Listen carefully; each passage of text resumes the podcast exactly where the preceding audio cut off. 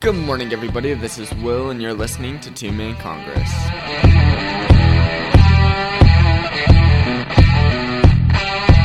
Before we end up talking about our topic of the day, we want to discuss more about Patreon and uh, the deal that we have going on there. Uh, as we've said in our pa- well every episode since we first launched it, but Patreon is a great way for you to support us. But we've been working on this goal of helping refugees, and uh, so what we've been wanting to do is everybody who joins Patreon before the end of this month, uh, so that'll be before April 30th, and we're pretty much halfway there. So uh, there's not a ton of time left, so if you want to help us and if you want to help the refugees, go ahead and join Patreon, and all of your first two months of proceeds will uh, go ahead and help refugees worldwide who are looking for shelter and looking for travel and looking for uh, a place to become to be resettled. So go ahead and help us out there, and we would greatly appreciate it.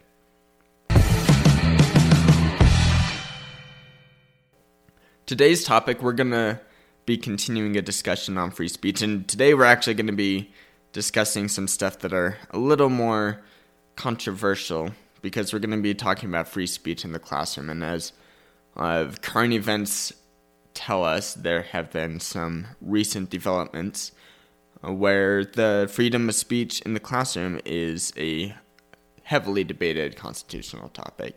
We won't go into any of the debates today, but we want to give a little bit of analysis and we'll give an introduction to why the debates are actually being debated. So here's what we're going to do today. We're going to talk about the freedom of the speech, the students. We're going to talk about freedom of speech for the teachers, and we're going to discuss a little more about those uh, challenging topics that uh, could potentially uh, be uh, brought to the Supreme Court, and will actually most definitely be challenged and brought to the Supreme Court. But let's go ahead and discuss student free speech.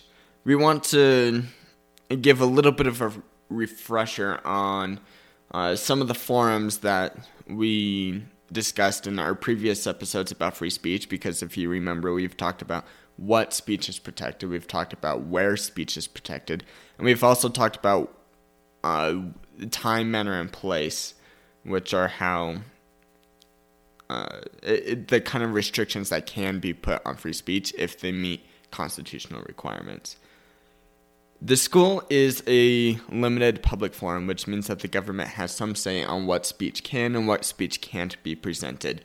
But there's been a lot of debate because this is the freedom of speech about what kind of speech actually is protected. This debate was first brought up in Tinker v. Des Moines, which Tinker v. Des Moines, and there were a lot of adults and uh, some students who uh, decided to fast between December 16th and New Year's Day uh, to protest the Vietnam War. In between those two fasts, they were going to wear black armbands to symbolize their protest, uh, dissenting from the Vietnam War. Uh, the school, however, thought that this protest might be a little disruptive, and so they sent out a notice to let everybody know if they showed up wearing armbands that they would be suspended. So everybody except for a few people followed the notice and did not wear an armband, but a few people, including the Tinkers, wore an armband to school and they were suspended. They sued because they felt their First Amendment rights were being violated and they ended up winning. There are a couple of things that we learned from this case that are important for our discussion. Uh, the first thing is that as long as speech does not interrupt the educational process, uh, the government has no authority to uh, prescribe what speech can and cannot be protected in schools. So the armbands were not being disruptive in the classrooms. It did not distract from the content that the teachers were trying to teach. And so the armbands were considered a protected form of First Amendment expression. The other thing to note is that even though schools are a limited public forum, freedom of speech is still heavily protected in the schools because you cannot be expected to just walk in and check all of your constitutional rights at the school gate, which is a term that is used in Tinker v. Des Moines. So, Tinker v. Des Moines is the first big case that we have about the freedom of speech in schools. The second big case that we have about free speech in schools is school district number 403 versus Fraser. In this case, there's a student, he was asked to give a speech at the school. And in his speech, he used a lot of obscene and profane language. And while the school was not impressed, obviously, and decided to take some disciplinary action against the student, against Fraser, uh, to because of the content that was in his speech. And the school district won in this case, as saying that the free speech was not protected. So there's a couple of things that we learn from this case in Fraser. The first thing is that the schools can restrict some free speech, and so it, although it seems in direct opposition to Tinker, uh, what it really shows is there are forms of free speech that can be limited, and that Tinker was not an absolute case where every form of free speech brought by the students is going to be protected speech. The third and final case that we want to talk about about student free speech is Morse v. Frederick. And so this case, what happened is there the Olympics were going on in Juneau, Alaska, and there's going to be a parade coming through, and the principal thought it would be a good idea for everybody in the school to get out and to watch the parade. And the school participated in events in the parade, and students were lined up across the street from the school and on the school on the school premises to watch this event. As the cameras came by, there was a student, uh, Frederick, uh, Principal Morse was the principal. Those are the two parties. Morse was the principal, Frederick was the student. Uh, he held up a banner that appeared to promote uh, the use of illegal drugs. And so the principal walked over and demanded that the banner should be taken down. And uh, of course, the student was a little upset and uh, took his case to the Supreme Court. At first, the district court agreed with Morse that the banner should be taken down, and then it was re- reversed by the circuit court, and then at the Supreme Court, uh, the court agreed with Morse that the sign should be taken down.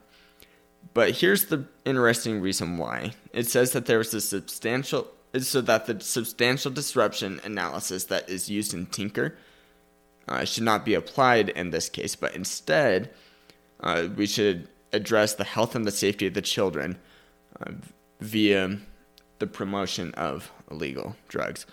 And so, because the school has an interest in protecting the children and has stated that one of their goals was to uh, limit the use of illegal drugs, and this banner was found not to be used as offensive, but rather uh, to fulfill the purpose of the state interest of limiting drug use. And because it was at a school sponsored event, it, it can be inferred, if this was approved, that the school district is fine with the use of illegal drugs. And that was not the message that they were trying to send. So free speech can be limited in that way too. So from these three cases, there are a few takeaways. First of all, from Tinker, we learn that free speech is allowed if it is not disruptive in the classroom. We also learn from School District 403 v. Fraser that free speech is limited, of course, for obscene material and uh, profane content. Uh, we also learn that free speech is limited for content that has been de- deemed harmful for the kids attending school. The last takeaway is that free speech is allowed for content that may be considered offensive, as long as that content produces no uh, proven harm. So that's the students. Let's talk about the teachers. There's really been no cases that where where teachers have challenged their the constitutionality of their free speech in the classroom. However, there is a case, uh, Garcetti v. Uh, Ceballos, Ceballos, excuse me, I, I, on the pronunciation of that name. But in this case, there was a government official, and to note, teachers are government officials, so this applies uh, to uh, teachers as well. But there was a government official uh, he who wrote an affidavit as part of his job and submitted the affidavit to a court, but the affidavit wasn't included in the court case, and uh, he felt that it was out of spite, and so he challenged, uh, saying that his constitutional rights were violated, that uh, his affidavit affidavit should be included. However, he lost this challenge, or rather, uh, the Supreme Court held that the speech taken by government officials uh, in the course of their work is not protected speech. So if the court wants to exclude a certain uh, thing, then they can exclude a certain thing. But in the case of teachers, what this means is teachers should be teaching what their subject is, and they should not be branching out into other subjects. But the biggest takeaway is that teachers have a limited amount of free speech in education, and likely their rights will be similar to the rights of the students. Okay, so let's get into some of the more challenging issues, or rather, the more controversial issues uh, with regard to current events and what is being taught in schools. There's been a lot of controversy about what can be taught in Florida. Florida is being challenged heavily in this regard, and it's because of HB 1557, which is the Parental Rights in Education. And just as a standard, I, I, I don't want to use the nicknames of bills just because I feel like those uh, can be inaccurate or uh, potentially misleading. And so I'll just go with what the names of the bills are, of what they are given. Of course, uh, governments can give misleading names for bills as well, but that's going to be a standard that I use regardless of what bill is being discussed. Okay, so with this bill, I want to give an overview of what the bill is, and I'm going to give a direct quote of what Florida says this bill is, and then I'm going to read the contested text rather than just discussing the contested text. That way, you actually have an idea for yourself of what the bill is, and this is direct. Okay, so the overview of the bill, overview of the bill, as given by Florida, requires district school boards to adopt procedures that comport with certain provisions of law for notifying student parents of specified information. It requires such procedures to reinforce fundamental right to parents to make decisions regarding upbringing, upbringing and control of their children, prohibits school district from adopting procedures or student support forms that prohibit a school district personnel from notifying parents about spe- specified information or that encouraging students to withhold from parents such information, prohibits school district personnel from discouraging or prohibiting parental notification and involvement in critical dis- decisions affecting students' mental, emotional, or physical well being, prohibits classroom discussion about sexual orientation or gender identity in certain grade levels, requires a school to require school districts to notify parents of healthcare services, authorizes parents to bring action against a school district to obtain a uh, declaratory judgment, provides for additional award of injunctive relief, damages, and reasonable attorney fees and court costs to certain parents. So that's the overview of the bill.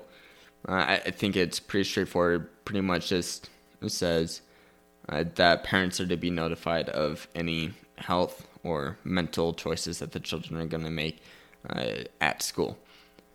The contested text of the bill is in regard to the sexual orientation part because it goes directly about what teachers can and cannot teach in the classroom. But it's part three classroom instruction by school personnel or third parties on sexual orientation or gender identity may not occur in kindergarten through grade three or in a manner that is not age appropriate or developmentally appropriate for students in accordance with state standards.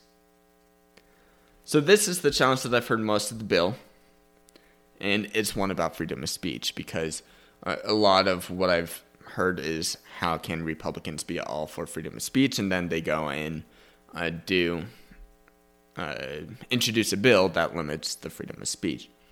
Well, there are a couple of questions that need to be answered, and I'll do this as an analysis to present the questions, but I won't actually do the analysis because the analysis hasn't been done before the Supreme Court. And although I can give permissions, it's not really my place to determine what the Supreme Court should or should not say about a bill.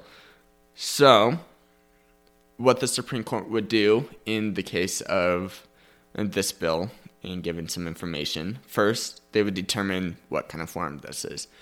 And this is straightforward. It's a school setting, and there's no contest to whether or not it would be a school setting. So it would be a limited public forum. That is just a fact, and so there there would be no contest there. What would be contested, and what I will not uh, give my opinion to, as far as uh, this content goes, but what would be contested is the manner of speech that is being limited. And is it being limited because it is offensive, or is it being limited because of the potential harm for kids? That's going to be the big question. And then the third question, or the third part of the analysis that will happen, is Is the speech that is barred being harmful for kids? Those are going to be the three biggest points. What's the manner of speech? Is it limited because it's offensive or because of its potential harm? And is the speech actually harmful? So that's going to be the biggest questions when this case goes to the Supreme Court. It, it, it will it is going to be challenging enough to where it goes to the Supreme Court. The other big case in current events that are going on is the banning of books in Texas. And these same questions are going to be asked.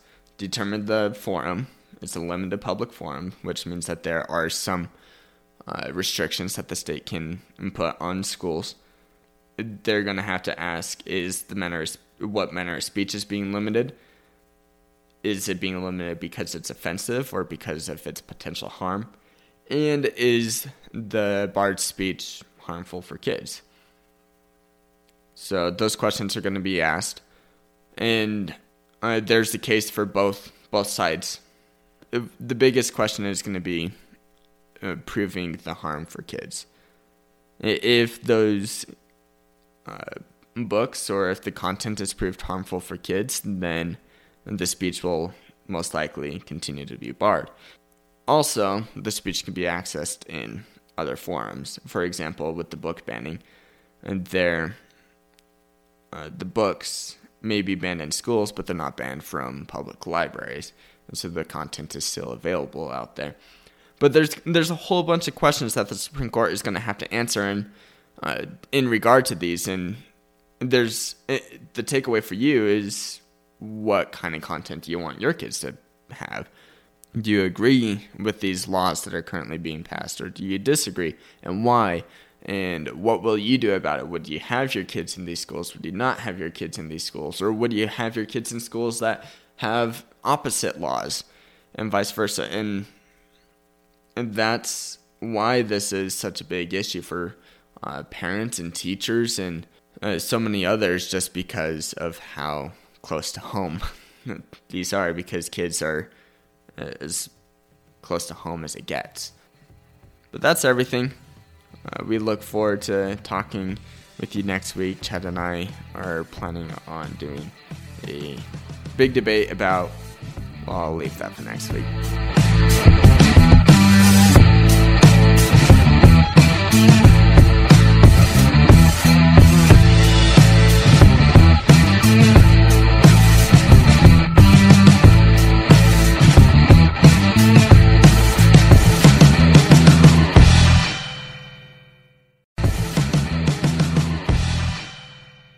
Thank you for listening to this episode of The Law Schoolers. Before I let you go, there are four things I want to say. The first thing is if you enjoyed these episodes and if you enjoyed the website, I would invite you to go and join Law Schoolers Pro. And you can do that by going to lawschoolers.com slash join. It's a way for you to support us, but there's also a lot of features there that I think you will enjoy. Second thing is that nearly all of our episodes are unedited. The only ones that aren't are pre law materials, and the reason for that is so you can actually see the legal material in its raw form as I'm learning it as well. The third thing is that the information contained in these episodes are specifically only for educational purposes. They're not to be used as legal advice. And with that, the fourth thing is if it is used as legal advice, we are not liable. That is, Law Schoolers is not liable for any legal outcomes. Thank you again for enjoying the show. Have a good one.